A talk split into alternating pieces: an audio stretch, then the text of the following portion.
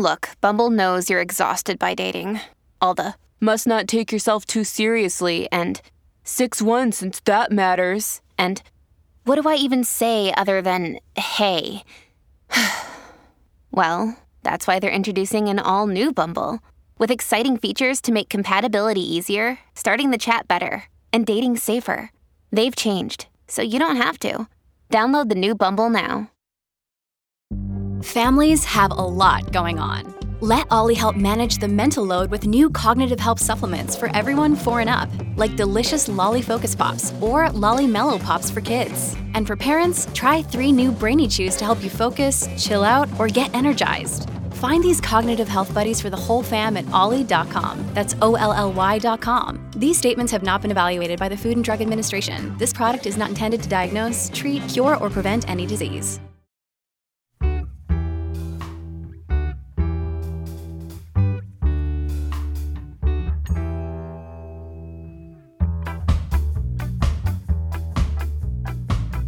So, hello and welcome to another episode of But Why. Today I am talking to Sunday Times best-selling author Vex King. His first book, Good Vibes, Good Life, sold over 600,000 copies. And his newest book, Healing is the New High, is probably one of the most accessible and down-to-earth self-help books that I've ever read, and that actually is a great articulation of Vex King, full stop. So I hadn't come across Vex till relatively recently, and I think we we share a literary agent. That's it. So then I came across his Instagram account, and just thought that he's a guy who talks sense. He talks about yeah, trying to improve yourself, but not in a way that's that feels highfalutin or for appearances or full of cliches. Just as a man who's trying to make his life better by improving himself. All of this was before I'd had the pleasure of my conversation with him that you're going to hear today, when I learned more about his life and the amazing journey he's been on from a child growing up where money was really tight, where they didn't know what where the next meal is coming from, to a guy who has has worked his way into a place where he's he's really having a hugely positive impact on loads and loads of people. I adored our chat and I hope you do too. So without further ado, here is Vex King. I'm going to come in with a really weird thing straight away, but I feel I need to get this off my chest. So I'm sitting here in the like, in in my house. I'm looking out the window. But I've got these shutters, and I just watched a guy go through our bins, pull out a cardboard box, fine, and then like empty a load of stuff from in his clothes. So like shampoo. He's obviously stolen a load of stuff, and it's just like, I just feel really so, weird. For so him. you've got You've got stolen goods in your in no, your bin. He's, no, he's now got the box and filled the box, emptied, like pulled it all out from his trousers, in his sleeves, like loads and loads and loads of stuff. But like right in our front garden, and then he's walked off with it in this box. I was like, oh, that's just. It's quite a mad thing to have witnessed. Yeah, it's strange. Like, how do you respond to that?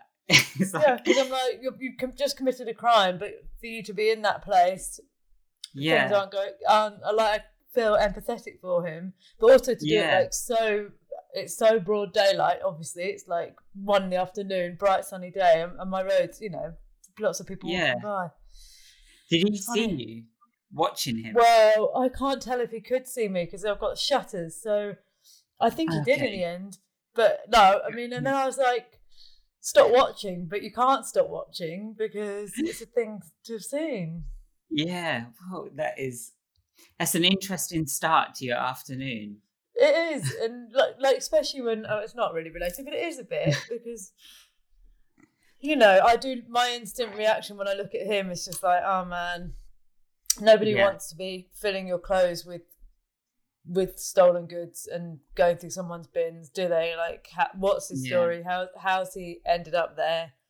And and how does he make his way out of it? I guess, which is me now seamlessly segueing into you and and your tell me a bit about your story and and in time we're going to talk about self healing. But yeah, tell me your story. Yeah.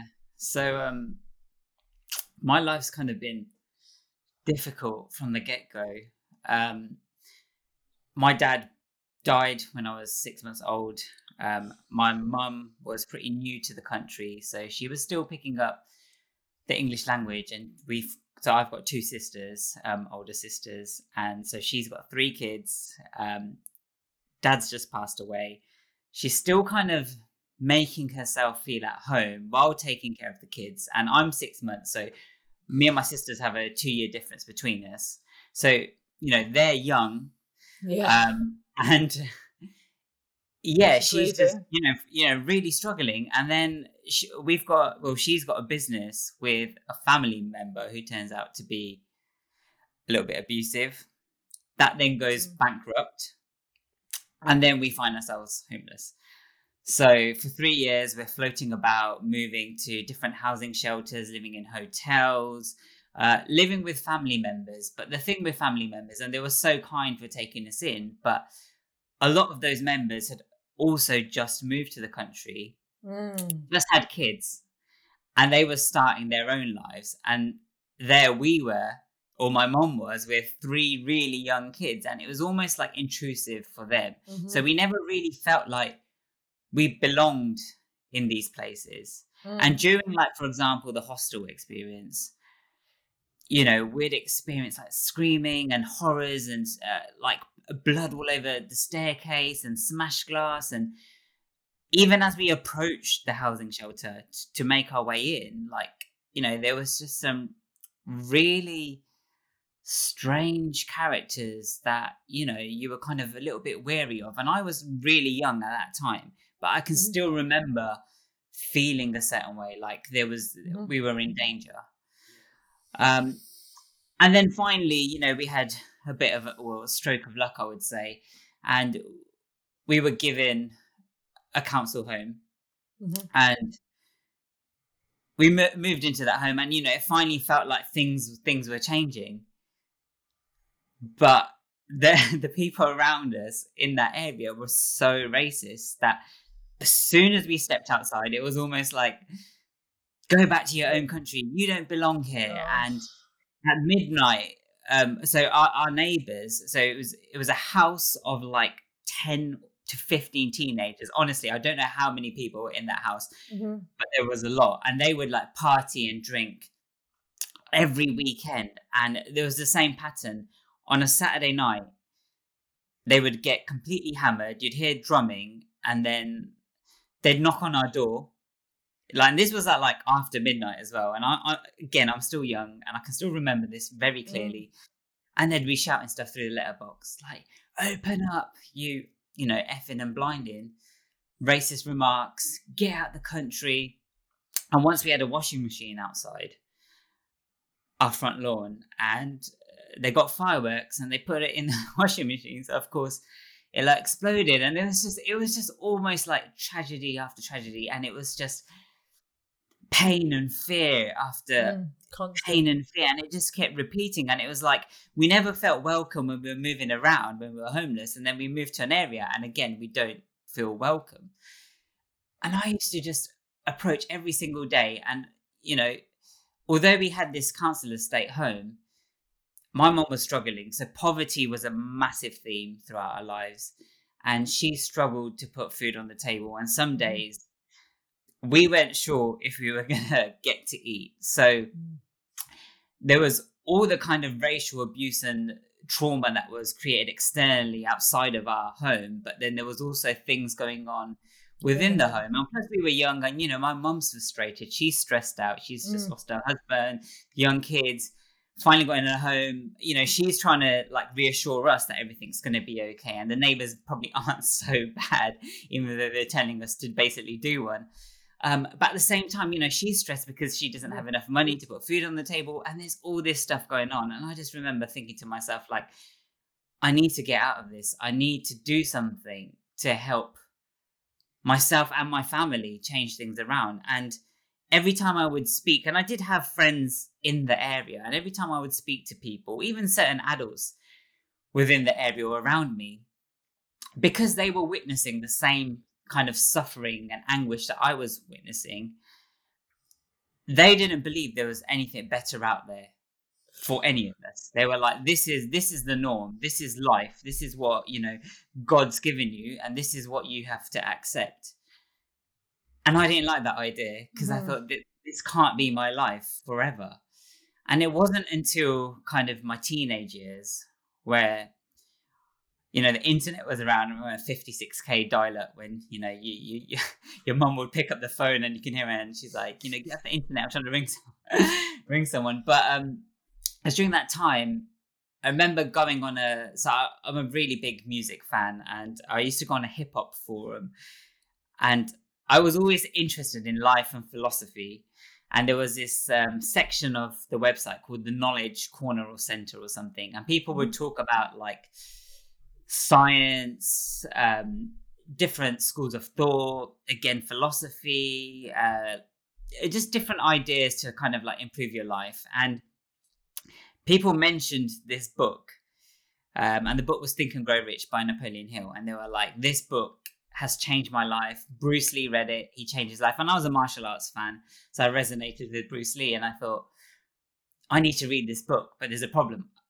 I hate reading. I don't like reading at all. I, even in school, I hated reading books. I was I just wasn't interested in them. But I thought if this is going to make my life better, let me try and read this book mm-hmm.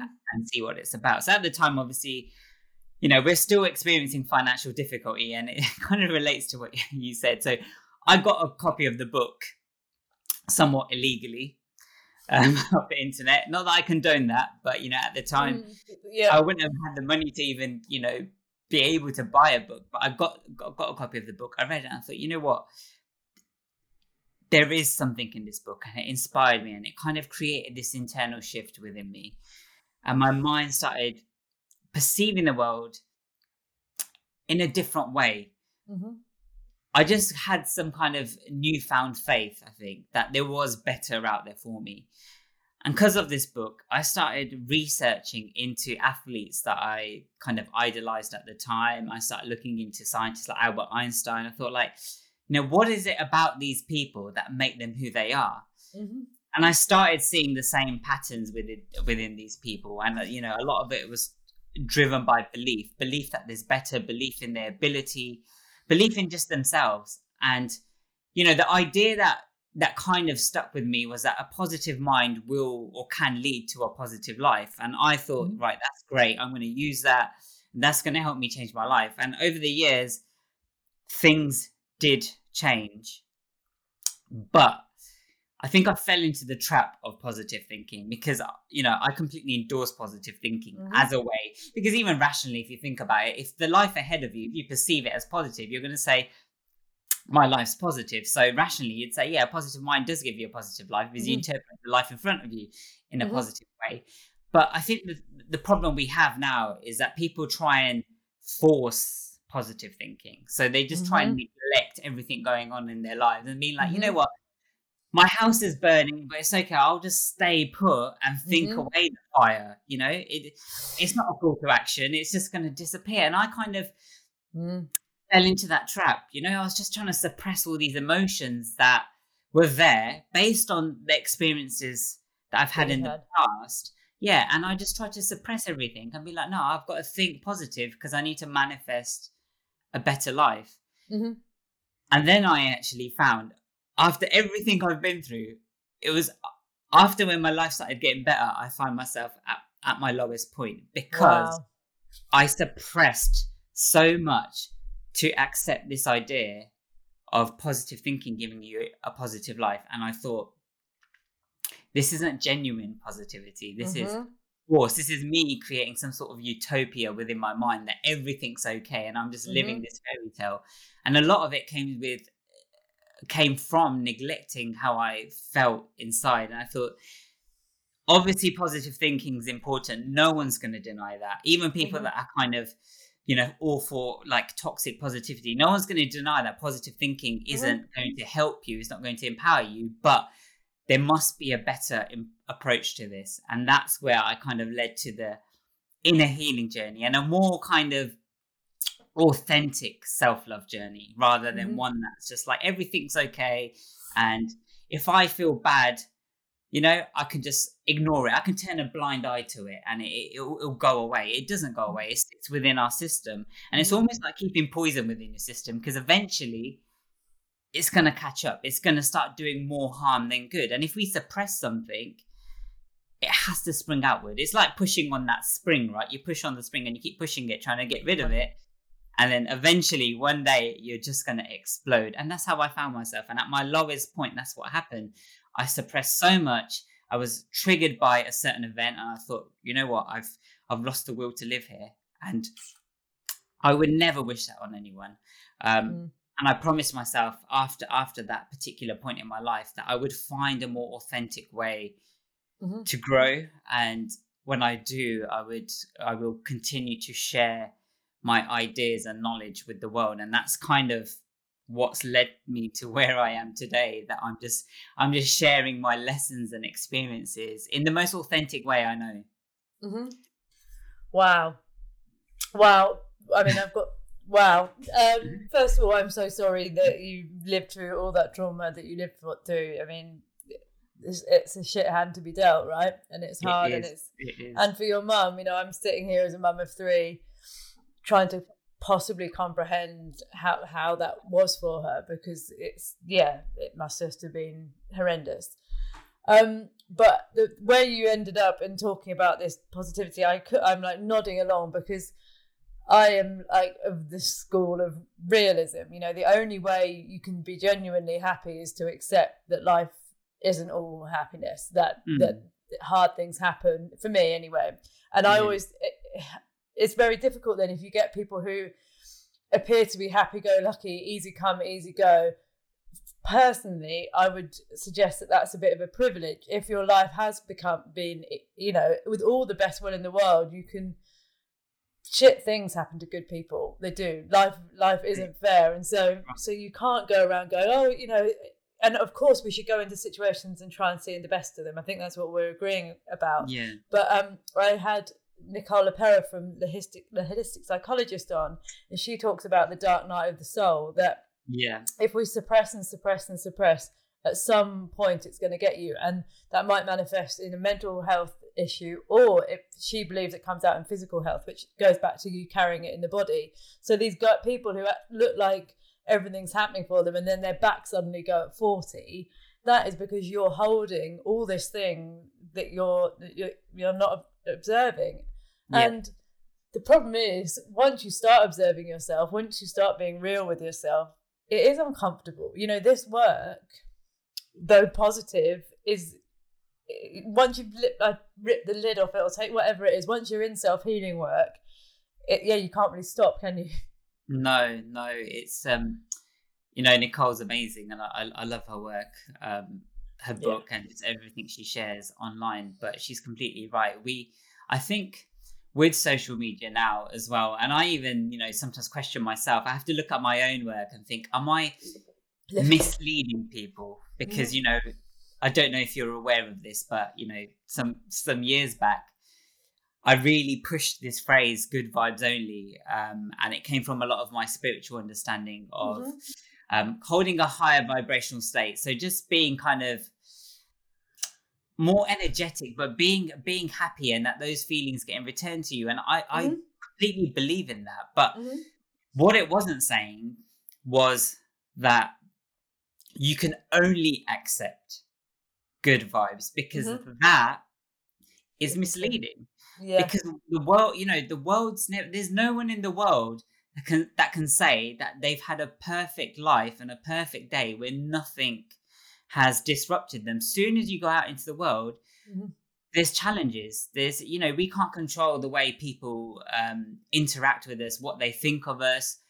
They might judge us. They might talk to us in a rude manner. All of those things are going to affect us in some sort of way. Mhm. and what I find inner healing does is actually it doesn't make those problems go away because you know you can't control those things. Things those things will always exist, but it helps us respond to those things Mhm. in the best way we can. Yeah. And it also doesn't mean that we're never going to feel pain. Like Mhm. one of my teachers explains this beautifully, and he says that, you know, pain is the, the feeling, right? So Mhm. We can feel pain, but suffering is the response. And with Mhm. pain, there will always be some suffering. But when you go to the cinema, you go to a movie and it's like maybe say it's, it's a romance or something and you start crying, right? Mhm. That's emotional pain that you're feeling through the characters or through the screen, but you're not carrying the suffering, which is all the anguish that comes with Mhm. it. So actually what inner healing is is basically getting to that stage where we can feel the pain because the pain's real. It's going to be felt with us, whether it's physical pain or emotional pain. We're always going to feel that pain, but it's having less of the suffering because mm. we've responded it responded to it in a way that's mm-hmm. more empowering. It's mm. creating more mental resilience with our, within ourselves and knowing that no matter what happens, we're, we're going to be okay because maybe we've been through this before and we've been okay, or because now we've got the tools and resources to ensure that we're not going to get knocked even lower.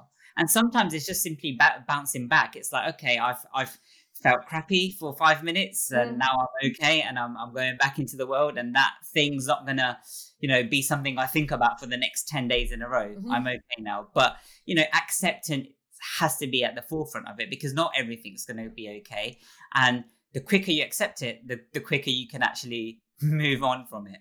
I couldn't agree more. So there's so much here. Like when when you feel the pain, the key is to feel that pain, to feel the feeling, to sit with it, not go, you know, I'm gonna mask it, I'm gonna scroll out of it, I'm gonna drink out of it, I'm gonna do whatever I can feel it, and then not allow yourself the narrative on top of it. That's what and that's like in my worst times is when when you go into victim mode or when you go into yeah, you the story you continue telling yourself about it. That's Yeah. the difference isn't it? Because yeah we've got to acknowledge that bad things happen. And going back to your upbringing you know no one could have said you know cheer up it's all going to be good because you, you weren't having you weren't having a good time you're having a bad time. But the difference is you didn't sit in that place of of this is this is my lot this is forever. That's that's the shift isn't it Yeah, and I think even at the time, like for example, I talk about gratitude a lot now, like Mhm. being thankful for what you have. Um, and then if you compare it to my past, well, from if I compared it to my past, what I have now and what I had then, I think yeah, there's so much more to feel grateful for. But at the same time, I think it's dangerous sometimes to say that I need to feel grateful, so I'm going to deny how I feel.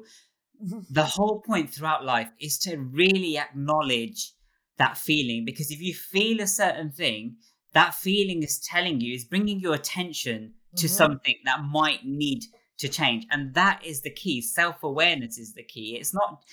De- denying is not actually going to add to any kind of spiritual growth and i think this is this sometimes gets lost with spirituality you know spirituality and practicality aren't actually different to each other there's a bridge and the bridge is is just being real in your spiritual journey that's what Yeah. it is and i think people kind of lose their way. Sometimes we see, read certain quotes and memes and i've done it myself and you think yeah that's that's true and that's gospel and i'm just gonna take that as it is. And you start reciting stuff but you know rationally it doesn't make sense. Like you know if you if you deny something how can then it help you grow? No you're just squashing it. Well Yeah. what you resist actually starts persisting right? And sometimes it's like um a negative feeling. Like imagine it's a ball it comes into your hands and you try and get rid of it. So you just throw it into the air really fast and it's literally just going to come back down. Or if you throw it against a wall the faster you throw it the harder the impact when it when it comes back.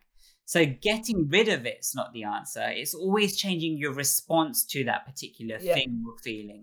And acceptance is is definitely the first stage when we feel a certain way but what really i think creates the growth is the inquiry. So why am i feeling this way? Mhm. is there something that's happened to me that's kind of behind this particular feeling? And that's i think the, the real key to inner healing is getting down to the emotional history which is linked to that particular emotion that you're you're feeling inside. Because i found that even with positive thinking, I think you can always reframe a situation. So someone Mhm. walks into you, they nudge you, and you know your initial thought is like, "Oh my god, like why did they push me?" And you might feel a little bit angry, and then you might reframe it and say, "You know what? I'm not hurt, so I'm okay." And maybe that person's going through a tough day. I don't know. Almost like how you you reframed the person Mm-hmm. you know that stolen stole those goods um but if a thought keeps persisting so if there's a thought that you con- continually respond to and it keeps persisting at the back of your mind or it comes to the front of your mind and you seem to can't get rid of it you try to reframe the situation and it still keeps popping up and popping up and popping up that thought is always going to be governed by a highly convicted belief that you hold deep down. Mm-hmm. And those beliefs are always formed by experiences that you've had in your past, whether you can remember them or not. They're Mhm. always shaped by those things that have happened to us in the past. And that's why we believe what we do. You know, belief Mhm. systems are our truths, and our truths come from our experiences, our encounters with people, events, things around us. And sometimes, especially when they've been formed when we were young, maybe we didn't have the right attachment style to our parents. Um, you know, we've never questioned them.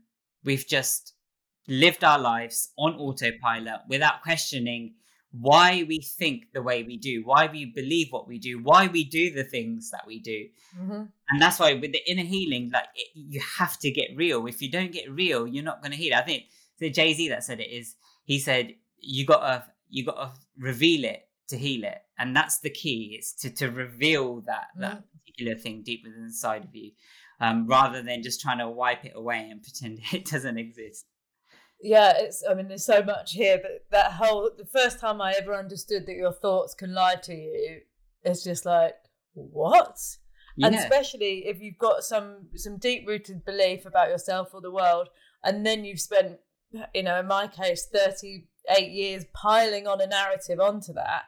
What what isn't a truth can feel so is so truthful to you that it, it's Yeah. really difficult to to see it otherwise. And then you begin to peel it back, and you're like, uh oh. And the problem is, every time you do that, the whole world shifts on its axis a bit, doesn't it? And you're like, oh, everything I thought I knew about my because also we believe we know ourselves best, and then you suddenly have something shone at you, and you're like, oh, wow, and also you change. it, it- it's, it's actually something important that you've just said is that we think we know ourselves best, but a lot of the time, who we think we are is based on what we think others think we are. So it's not actually it's not actually who we think we are. It's the responses from other people that then we've used to create a, an identity for ourselves. So in fact, we're actually more disconnected from ourselves than ever because our connection to ourselves or our image of ourselves, our ego, is based on other people. It's projection onto to to us, and that's been life changing for me. Um, who is it? I can't, I can't believe I can't remember his name. Who wrote The Power of Now? Um, Uh, Eckhart Tolle. uh, yeah, and he was on Russell Brand's podcast. He's like, think about the voice of your ego. Whose voice is that? And you're just like, what? It might not be mine. And you're just like, oh my word, what am I left with?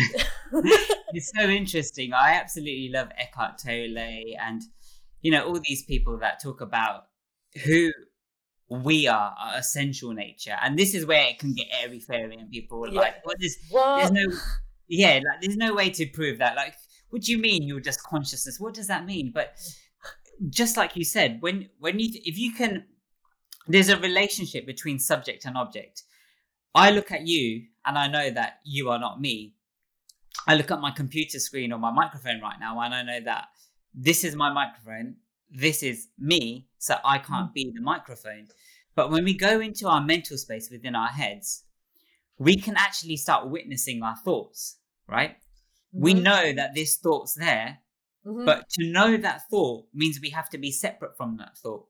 We have to Mhm. be watching it. So who's the thing or person that's watching that thought? That must be uh, us, not the thought itself, right? So then you think, wait, who am I? But then how can you use thought to define who you are if the thought isn't you? So then it gets even more complicated. So then what people, especially in the spiritual world, just accept that you know who we are, consciousness, awareness, whatever you want to call it, it's just this presence, and you can't really define Who who it is or what it is. But essentially, it's not who we are. And what when we go even deeper, we can compare ourselves to the sun, right? So what we, we Here we go. He's going for it. in our in our everyday lives, we go we go through our lives, and someone says something about us. So someone might say, "Vex, you know your book's rubbish," and I think, and you're a terrible writer. So I, I listen to that and I think, "Oh God, like why do they think that? Oh no, my God, my book might be." And I take it as a reflection of me, and because I Mhm. take it as a reflection of me, it affects me emotionally, mm-hmm. right? But if we are just pure awareness, we have to think of ourselves as something that just illumines the world around us. So within the space of our mind, this awareness illumines each and every thought that we have. The thought is in us, but this awareness is just, you know, bringing light to that thought. So we then become aware of it. Now, what else illumines the world around us? The sun. When the sun shines on a beautiful beach, or when the sun shines on, say, loads of litter, the litter d- doesn't defi- define the sun's rays in the same way the beach doesn't define the sun's ray. The sun's just shining regardless. And as you move through your spiritual experience and start realizing that actually I am that awareness and I can't be defined by What the things, yeah, other people, the things that I encounter, even if something bad happens to me, like that thing Mhm. isn't actually me, it's not my true nature Mhm. and these thoughts I'm having that I think define me aren't actually me either. I'm just the thing that kind of lights all these things up. Then actually, I'm unaffected Freeing. by them.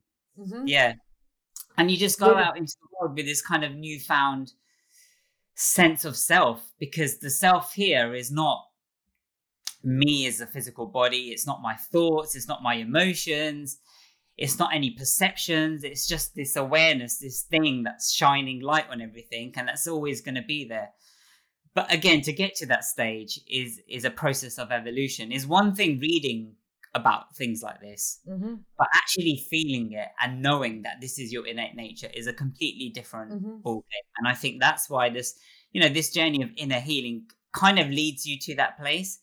But for some people, it will take a lifetime, and for others, you know, they might not reach that place in this lifetime, and that's completely okay. It's just doing the best you can to work on yourself, and that's why the inner healing journey never really ends in that sense because every single day we're trying to shed these layers of distortion and these different layers of perception that we might have you know got from our experiences these events or j- just other people and Mhm. try to use to, to define who we are when in fact there's this sense of self there's this innate energy within us that can't really be defined by any of these things and i think that's where the inner healing journey really leads to and that's quite a, a spiritual path inward And now a quick advert for my book, How to Answer Tricky Questions from Kids and Have an Honest Conversation with Yourself.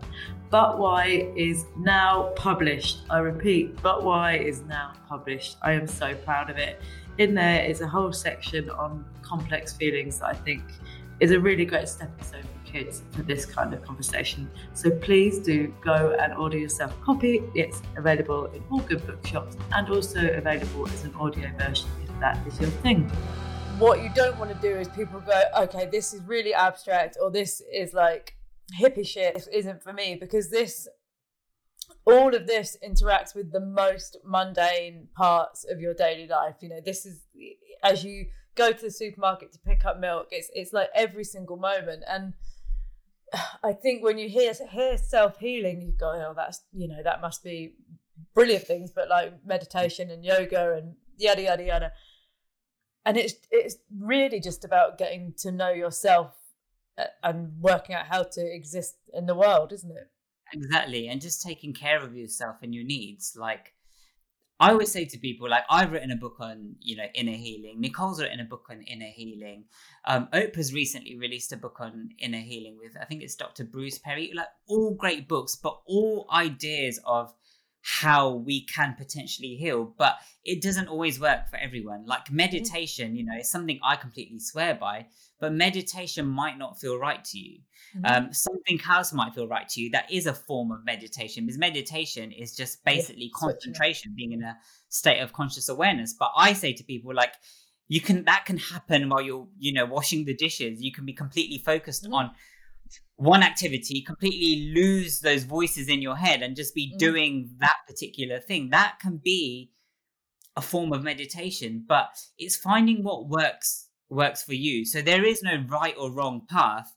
There's only ideas. There's only tools and resources that we can use to help us on our in, on our in, in a healing journey. And sometimes i think we think that this is the right way and this is the only way to do it. And then we get frustrated that it's not working or it's too hard and i think to myself well if you're if you're healing yourself but it's creating stress then the tool's a source of stress not a source of source of healing Yeah, and so move. yeah and don't get me wrong like inner healing's going to be difficult especially when you have to face like the darker aspects of what you've been through or your Mhm. personality it's not always going to be easy i mean you know living in kind of the, the bliss of ignorance is you know much easier or just you know, yes. or just you wish that. well, you know what it is is even addictions and you know feeding something that helps you forget how you're you know how you're actually feeling deep inside numbing that pain feeding an addiction to alcohol work sex social media whatever it is that's often easier but we all know deep inside that those things come with negative consequences. And Mhm. it can fi- we can find relief almost like a warm hug in the moment. But after a while we have these negative consequences whether they're withdrawals or makes us disconnected from like our family members. For example if you're a workaholic you might not ever come home or you might come home for a bit and you know your your spouse might complain you might not have time for your kids. Like all of this stuff has negative consequences and we almost use these things as a distraction. And they make us feel okay in these moments. And we keep feeding them knowing that they've got negative implications. But really what we need to be doing is start getting down to the root. Because every single one of these addictions or things that we use as a distraction is related to a pattern of pain. And we need to work out where that pattern came from and what was behind it so we can start working on it. But confronting or even getting down to that particular pattern Mhm. can be overwhelming because sometimes we we have to face things that we've tried to avoid for years or pretend that didn't exist. Again it comes down to suppression. We try and suppress stuff and just act like our life's okay or if we continue our path eventually it's going to go away. But it's always going to be there deep within the recesses of our subconscious mind. So even our bodies like i think you said this earlier and um, i think you referred to nicole like even our body it records Mhm. you know everything that we've been through so if there's some kind of trauma we're going to hold on to it and we know that i i there was an experience when i was younger and this is going to sound so strange but this is why i know that our body holds on to it Mhm. is I, I can't remember how old I was, but this was one of the times when we were living with um, a family member, and it was my uncle, and he owned a shop, and I was upstairs, and like my mum, my aunt, my uncle, and my sisters were downstairs on the shop floor, and there was like stairs leading towards the shop floor, and actually my mum was upstairs at the time, and then she heard all this screaming, so she told me to stay put and rush down the stairs Mhm. and I knew something was wrong, but I didn't quite get it. I didn't quite gauge what was what was going on. And then I moved to the top of the stairs because there's a doorway and you can see what's happening. Mhm. And on the shop floor, I see like two guys pulling on my mum's hair, my aunt's hair, my sister screaming, my uncle with blood all over his nose, and um, a guy with a gun to his head. Oh my word. I'm like, oh my god, like what's going on? I'm completely panicking, but at the same time, I'm like, I need to protect my family, so my my fi- fists are clenched, and I start making my way down, like with all this adrenaline pumping through my body, and then my mum quickly rushes. She sees me. She gets away from the guy that's like pulling on her hair, and she's just like, "Stay put. Make sure you stay there. Go back upstairs. You can't be here." And I'm like, like what do I Mm. do? And I'm like, I need to Mm. obey my mum's obviously my mum's orders, but at the same time I want to protect her. And I go back up, And luckily, the gun actually wasn't used on my uncle. But that event was so traumatic because I was so young. I must have been no older than five. And it was so traumatic. And I didn't realize it was traumatic until I started perceiving threat when I wasn't in danger. And I remember these guys, they wore um, like black leather jackets. And I didn't realize that every time I saw someone with a black Yeah. leather jacket, and it might have just been a fashion, you know, they might just like Yeah. biker jackets. Like, oh, I like biker jackets. But I thought they were dangerous. So where did that perception come from? Wow. And my body was building anxiety Yeah. looking at these people, and it was connected to that particular event. And my body was holding on to that for Wow. that whole time without me realizing. And I thought, you know, this is nothing. And it's not until I started becoming aware of that and started addressing that pattern and started rewriting it and think actually like, like that was just one single event and yeah it was very nice and i didn't rationalize what was going Mhm. on but now i'm an adult and my brain's fully developed Okay. can rationalize what went on Mhm. during that moment. And not all people that wear leather jackets are bad, and not all people are bad, and we're not always Mm. going to be in danger. So I lived, you know, perceiving threat for, you know, a good twenty years of my life, just thinking that Mm. something was going to go wrong when it when it might not have, or when it wasn't going to go wrong, Mhm. and that built all this anxiety. That made me afraid. It made you know evoked fear inside of me, and it's just you know ev- there's always clues within ourselves and our, our bodies you know Mm. one of the biggest clues if we feel a certain way around certain people and don't get me wrong you can feel anxious within the moment if you've got a Yeah. presentation it's not necessarily related to a traumatic event it's not necessarily you know stress is a normal thing every day is stress of course. but if there's something that repeats itself over and over again Mhm. there's probably some kind of pattern that's repeating itself over and over again. And every pattern is formed by something that's happened to you in the past. We always say to ourselves, like, you know, what's wrong with me? But what we need to start asking ourselves is what's happened to me or what hasn't happened to me in the past that's making me think that Mhm. something is wrong. Yeah, and and it just breaks my heart the thought that so many people, everybody's carrying around this stuff, and yeah, numbing it, and yeah, carrying pain, and it's and it can be solved. I often think that of like our parents' generation. It's like uh, that they don't want to do therapy and they don't want to go into this because they don't want to open a can of worms, and it's just like, oh, but you don't you don't want to go for the rest of your life carrying these these, and the problem with something like that with it, it builds doesn't it? Like for me whenever my anxiety I, from nowhere i suddenly developed a fear of going on the tube. This was years ago.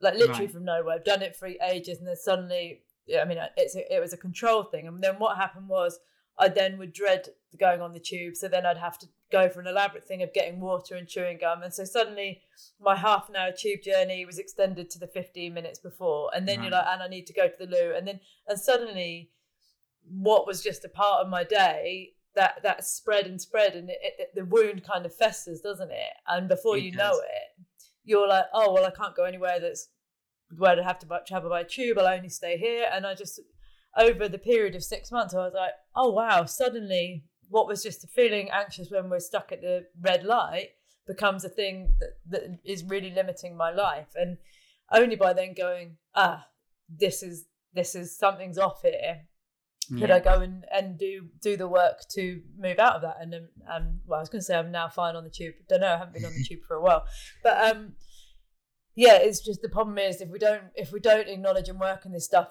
they they spiral the wrong way. You're Yeah. I don't really I don't really think you can miraculously spiral yourself out of these things. I don't think. I think I think one thing you can't do is you can't change what's happened to you, and you're never going to be the same person you were before the trauma. But that doesn't mean that your your life can't be lighter in the present and can't be brighter in Mhm. the future. Um, I think it. I think it was actually Dr. Bruce Perry that said that you know the brain's malleable, and you know we can recondition, we can create new thought patterns within our brain. Mhm. But you have to think of the brain almost like a, like, like a piece of um, aluminium, maybe perhaps that you bend. You can bend it out of place, right, and say that's the trauma, and then you can try and bend it into place, but it's never going to be the same as it Mhm. was. That's But that doesn't mean, yeah, but it doesn't mean that, you know, that has to limit your, your life. Mhm. Um, and it's just literally as simple as it is, it's just managing your life and managing these emotions that feel unpleasant and these things that we've gone through. And that's what kind of inner healing, in a sense, is. It's not just getting to this place where nothing bothers you and, you know, you deny your past and be like that part that didn't affect me. At the time it did. It did affect you. And you know it did change the way you perceive the world. But can we do something in the now that helps us move forward with our lives? And it's just Mhm. literally just letting go letting those things not have control over lives. And instead saying actually i'm the one who's in control here not you not my emotional wound that's not going to dictate Yeah. what i do now it's it's me who's in control and it's getting control of, over those situations if we continue feeding our triggers like many people do because you know therapy's weird or therapy's this and that you know having all these absurd ideas if we just continue acting on these triggers what we're doing is basically we're practicing these thought patterns and these Mhm. things over and over again creating deeper grooves in our subconscious mind. So actually we're just strengthening these beliefs that we don't want Yeah. by ignoring them because we're getting triggered and we're not doing anything about it. We're not trying to intercept this this particular pain pattern. What we're doing is just ignoring it. So it will just keep continuing. It perpetuates. And the more it the more it continues going round and round and round the bigger it deeps inside of you. And then actually it becomes harder to rewrite that pattern because it's so Yeah. deeply ingrained within us. And that's why it's so important to try at least do the inner healing work. And therapy is a great option. Obviously there's you know reading there's other tools and resources like meditation just your self-care routine anything and everything that nourishes you helps you form a mm-hmm. connection to yourself. And healthy people around you will help you on your inner healing journey. And it, it just you know it never kind of stops. Yeah, and I'm thinking, oh, you know, you can't you can't wrap these stuff, things up in in neat ways, and I'm thinking, oh, what what? Because there's no quick answers here, but what are actionable things? And as you're talking about self healing or or self care, I think something I will always want to press on people is that we have this very um, Instagram version of self care that needs to be elaborate, but actually, self care is having a glass of water when you're thirsty. It's going to bed when you're tired. It's canceling things when you're feeling overwhelmed. It, and actually, all of those things begin to give you the capacity to cope with much bigger things. But we, and, th- and those are free and they're available and they're, they're actionable right now. And I think it, right. it can, yeah, when, when we talk about these big things, trying to give have, I- give yourself a good night's sleep is a good start. Yeah, no, you're completely right. I think what you've said is absolutely spot on. A lot of people ask me to share my kind of morning and evening routine. I'm not realizing that actually these routines are kind of tailored to me and not everyone is Mhm. me. Um, so, one thing I've done within my book towards the end of the chapter is I've hopefully, f- from the work in the previous chapters, people have got to really understand themselves and their needs. And then they can go on to develop Mhm. a self care routine that, that works for them. One thing I would say is that with self care, and I think you basically said this in a nutshell, um, Mm. although indirectly, was that to develop self care, you need to be self aware. So, what do I need in that day, in that moment? I'm tired. I need a good night's sleep. Um, I'm I'm feeling thirsty, or I need to stimulate my eye. Maybe I need a glass of water, like something like that. It doesn't, you know, it doesn't have to be completely far fetched. It doesn't have to be completely overwhelming. Um, but three things I would always keep in mind is that what's feeding my mind, what's feeding my body, and what's feeding my soul, and trying to build a Mm. self care routine that feeds those kind of things. And the self care routine doesn't need to be like, I need to do 10 million things in the morning and 10 million things before I go to sleep. No. Like, you know, you see things and there's that wake up at 5 a.m. and I understand the reasons for it, but you know, Yeah. that doesn't work for every single person. So find things that work for you and make sure they're not things that you have you have to stay committed to every single day because on some days you just might not feel like it you might mm-hmm. Feel extra stressed. If you're into astrology, the, you know the energy of the the moon might be affected. Like there's Mercury. different things. Yeah. Yeah. Well, there's different things that affect your energy and your Mm. body and how you feel. So just become aware and do what you that make do things that make you feel at ease in that particular moment.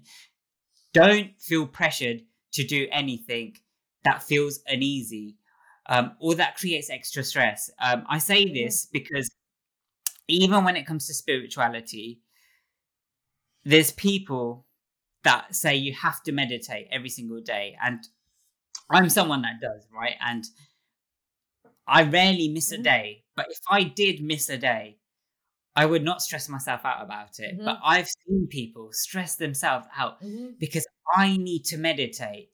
mhm. So hold on a second. You need to meditate and you're stressed out about it, but meditation helps you alleviate that stress. So what's going on here? Actually, what you're doing is you're feeding your ego, and the whole point of meditation is to move beyond these thought forms, beyond the ego, and feel who you are, your innate nature. When there's kind of no silence, there's no mind chatter. Mhm. So, are you actually meditating, or have you just created a routine, a habit of meditating where you're not actually meditating? I know people that have been meditating for 25 years, and even they will miss days of meditation, and Yeah. they just respond with, you know what, I couldn't do it that day. That's Mhm. fine. I'm no less That's life. enlightened. I'm not more enlightened. It's just what it is. Again, it comes down to acceptance. And I suppose if there's anything that people take away from this this interview is that acceptance is literally the key. Accepting what life Mhm. throws at you, accepting how you feel, accepting that on some days you might not feel a certain way, accepting that some days you might not be able to commit to your self care routine, and that's okay. Pay Mm. attention to how you feel, pay attention to your emotions, and just work work with it. It's so true. I I always think of the like learn to rest, not quit. I, like exercise is a very big part of my life, and for Right. many years that was a quite a disordered relationship because of all you know because of everything else I was masking. But now I try to remember that I want to move for the rest of my life. It doesn't matter if I miss one day because it's one day in the rest of my lifetime. Whereas if you're committed to these things where you're like, I must do this for 30 days and it equals that, you, you're it's it's not it, it, you can't consistently stick at it for forever which is the best kind of habits are ones that become part of your everyday life without even thinking about it like you with meditation and of course it doesn't Yeah. matter if if if you're like, i always think if an extra hour in bed would actually be what your body really needs then of course that's the right decision and it, that, that doesn't mean that the next day you do that and the next day it's yeah, it's resting not quitting yeah, it's fine. I mean, you know, even recently, like I got, I kept myself in bed for an extra hour and thinking, you know what, I'm going to wake up a little bit later. But I just knew my body needed it, and I didn't think to myself, I haven't woken up at the time I should be waking up every single day. No. Because the thing is, right, if you're if you're tired, you're going to be less productive anyway. So it doesn't matter how early you wake up because. You know, I, I've seen people on Instagram, and every single day they'll post a screenshot of what time they woke up and it's like it's not about waking up early it's about you know being resourceful in the in those hours if you need to be Mhm. resourceful if you need to rest in those hours that's completely fine as well but it's not about i woke up at this time you know what's the purpose behind waking up at that particular time like Yeah. that's the, that's the key right you can wake up early and do nothing right you can do i do absolutely nothing because you feel so tired you can just be kind of groggy and just be dozing off. Like, you know, that's not productive. But you woke up at 5 p.m. and that's something to Instagram. Great. yeah You know, I think that's so funny. so I'm, I'm laughing to myself because I get up very early. I get up at five thirty, and um, but what the, those people on Instagram aren't showing is that if I'm out for dinner with friends and it gets to like ten to ten and my entire body shuts down because I'm so tired, right. like the getting up early works really well for me. But it isn't all like the Instagram selfie. It means sacrifice at the other end. So it's like right. we've all got to be realistic about what this looks like. Like Yeah. yeah, it's give and take, isn't it? I guess is the point. Do you know what? That's what's amazing about um, your work is that you're you're you're so honest and authentic about your your kind of journey, and you're not trying to sell anything in almost like a, like a very. You're just being very honest about like I'm parenting. saving myself. yeah. Yeah, you have to be yourself, and I think we kind of need that more of that on, on especially on social media. Like I see it, and you know, I've I've met people on social media that you know have a personality that they wear online, and then there's someone else offline, and that's them. That's completely fine. Maybe it's you Mhm. know to do with their branding and business or whatever it is, but I think you know we've kind of got this responsibility online as well whether we know it or not especially when our platforms grow and you know we're writing about things offering advice and i think being honest is one of the most valuable gifts that we can give to these people because when we're not honest and we try and sell them some kind of life or you know some kind of lifestyle and people think they must be doing that particular thing to be successful or living their dreams or to be happy and then they do those things and then actually feel like you know i'm not actually happy i'm not actually living my dreams. I don't Mhm. you know i'm struggling today but i'm going to deny it all because these are the things that i need to do. Like you know we're misleading those people i think. Um and that's why i think what you do online i know this interview is about me but what you do online and just what you do through your work is so so great and so empowering because you're being very honest about who you are and and your journey Oh, thank you very much. But you know, this is the thing. We can all, as you say, shine a light like the sun on things that are we're trying to make work for us. But I cannot have the answer for anyone else apart from myself. And and Yeah. even then I haven't got the answers. And that that's the thing when anyone's acting like a preacher of this. It, it's changeable. What might work for me for today, for six months, for a year, I can guarantee we'll have to pivot and change again in in time. So there is no answers. And that's i guess why and it's kind of a good way to wind up isn't it, it, it there is no convenient answers. And if if you could just go do this five step plan for, for next six months and you'll be healed god it'd be easy but it's not is it It's not. It's not. And I've, I'm hopefully I've made it clear in my book that you know, like healing will look different for every single person.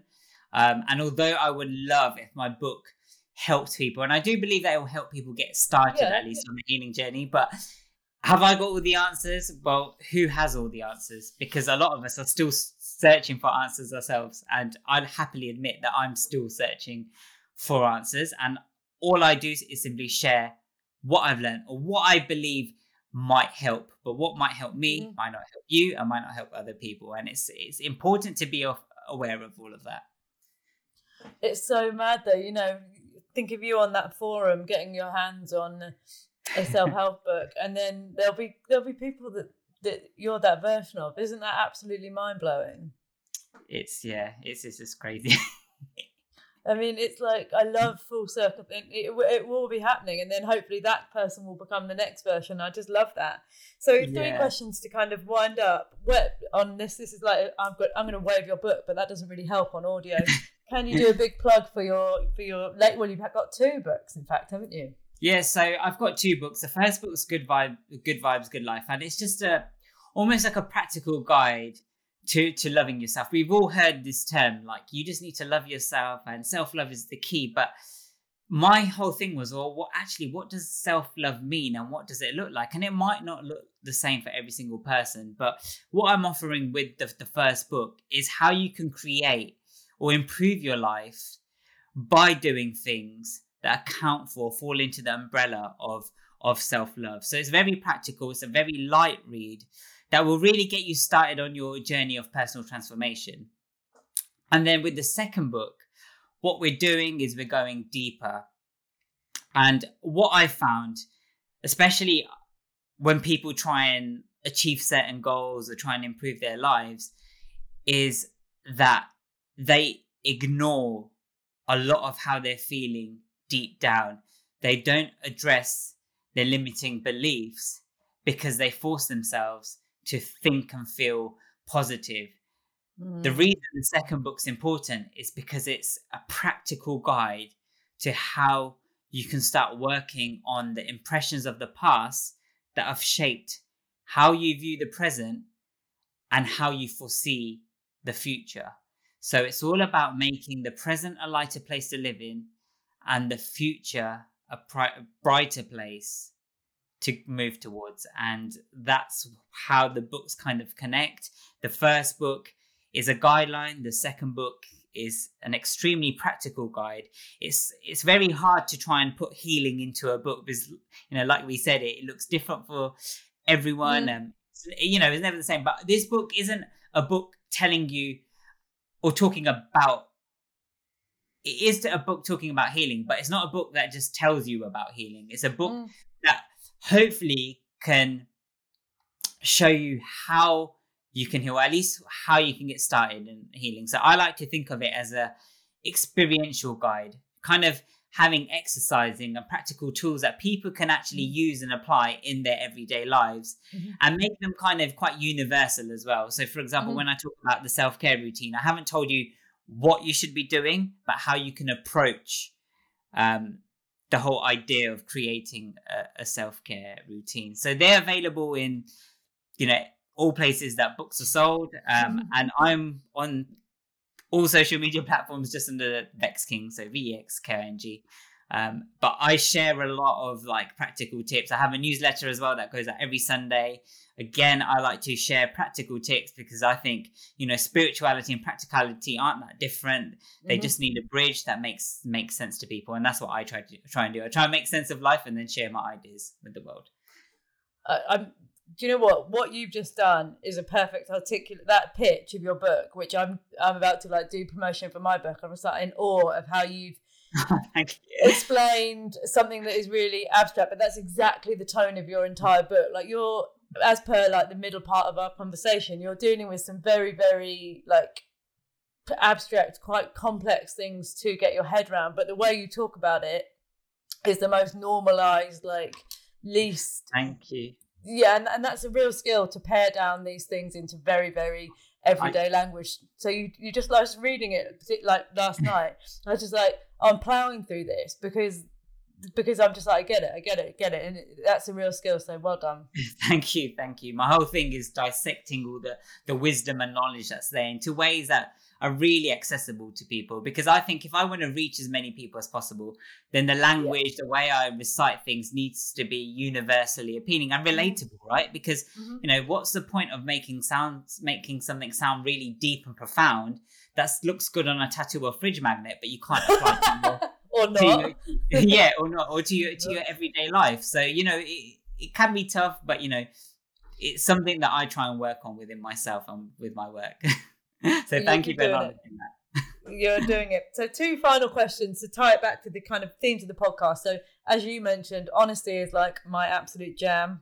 Right. That's my thing. That's my reason for most things that I do. Um, and it's like a trait I most admire in other people. What is your best trait and what trait do you most admire in other people? The the thing I admire about myself is my willingness to find solutions because I think it's gotten me this far. And also, when I work with other people, I don't always know the answers. Like we said, no one knows all the answers, but I'm always willing to find something that works. And I've done it in my own life. Um, mm. I like to be challenged, and I think it brings out the best in me.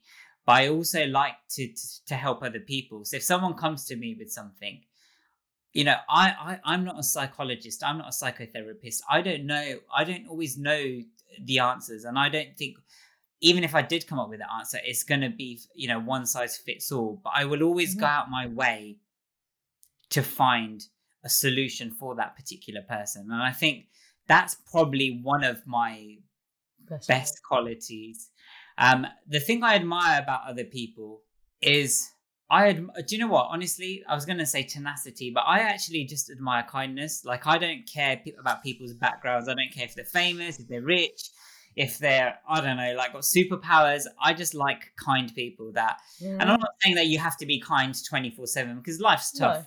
Know, but just people that genuinely want to treat people right and if they can't at least they're not trying to hurt other people and i know that's difficult because if we've been hurt we're going to automatically, even if we try not to, we're going to automatically hurt people to, to some degree.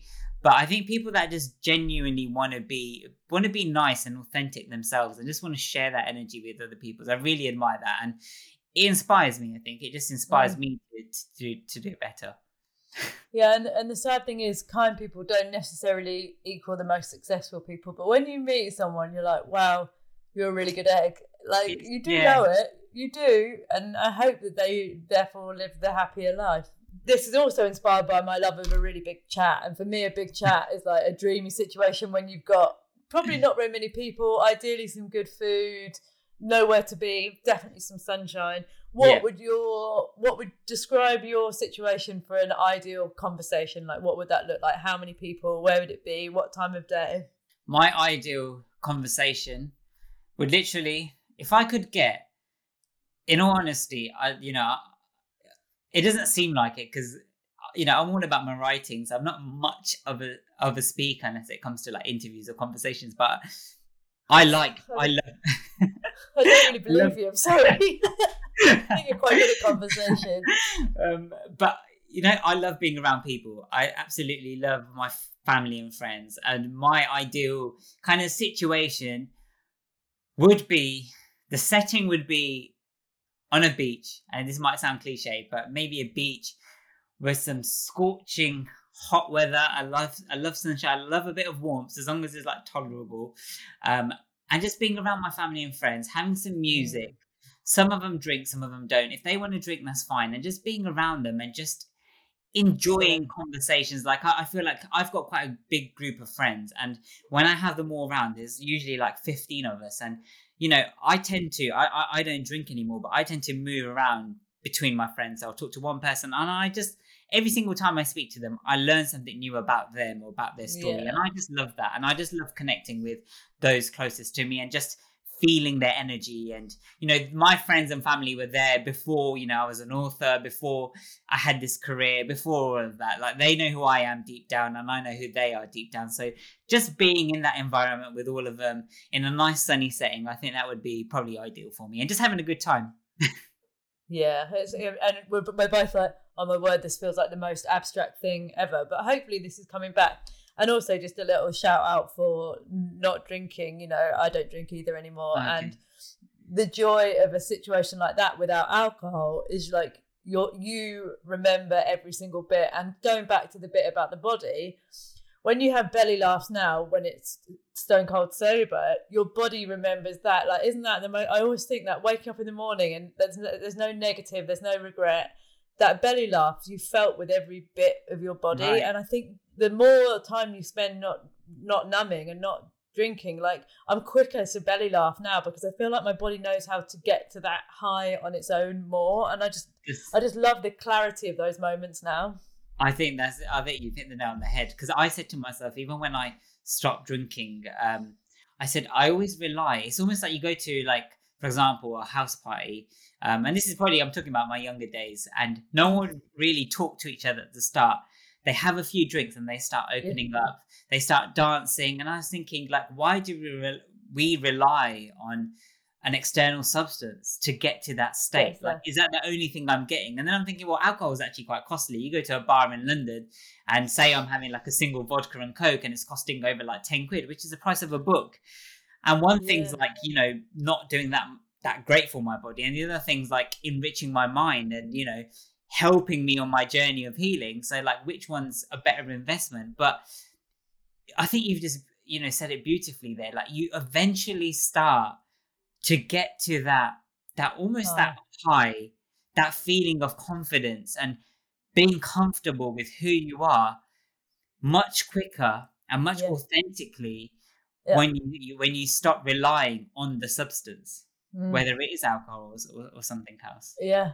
And it, and it might not look like the version of you from well, didn't for me uh, the version with several vodkas in me, but it but it is but it is the it is the, the real me and it's the real you it's that it's Yeah. almost like that that confidence that that you that curiosity all of that without the stum- stumbling without the slurring without Yeah. all of that it's just without you. saying things you don't mean and Yeah. and you know there's a reason some things that you wouldn't say sober because maybe they should stay in your head and I- I think that's is it. So yeah just a little not pushing the, the not drinking but I am always pushing it because for me it's been one of the greatest gifts to self-healing so I do want to champion it.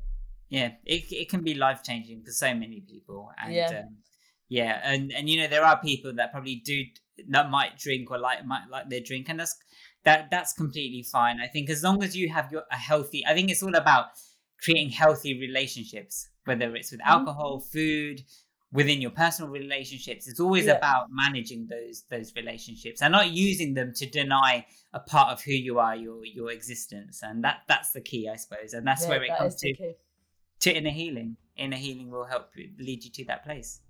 There we go. What a lovely, beautiful ending. Well, thank you so much. What a, what a conversation.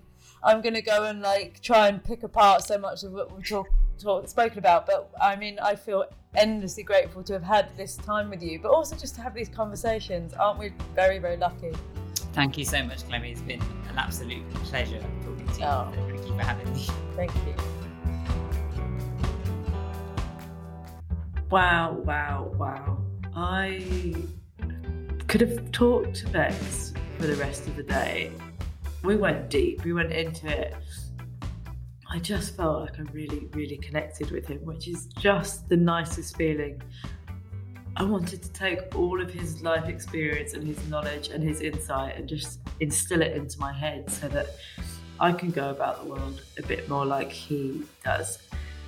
I hope you enjoyed it as much as we did. I hope it gave you food for thought. I really do recommend both of his books. And if you've ever thought, oh, self healing work is not something I'm interested in, I think my my top take out of it is to urge you to think again and consider that maybe it is something that would be valuable for you. Because I really believe, as I think Vex does, that it's something for everybody. Anyway, enough of me chatting. Thank you for being here. Please do join me next week. And in the meantime, have a lovely day.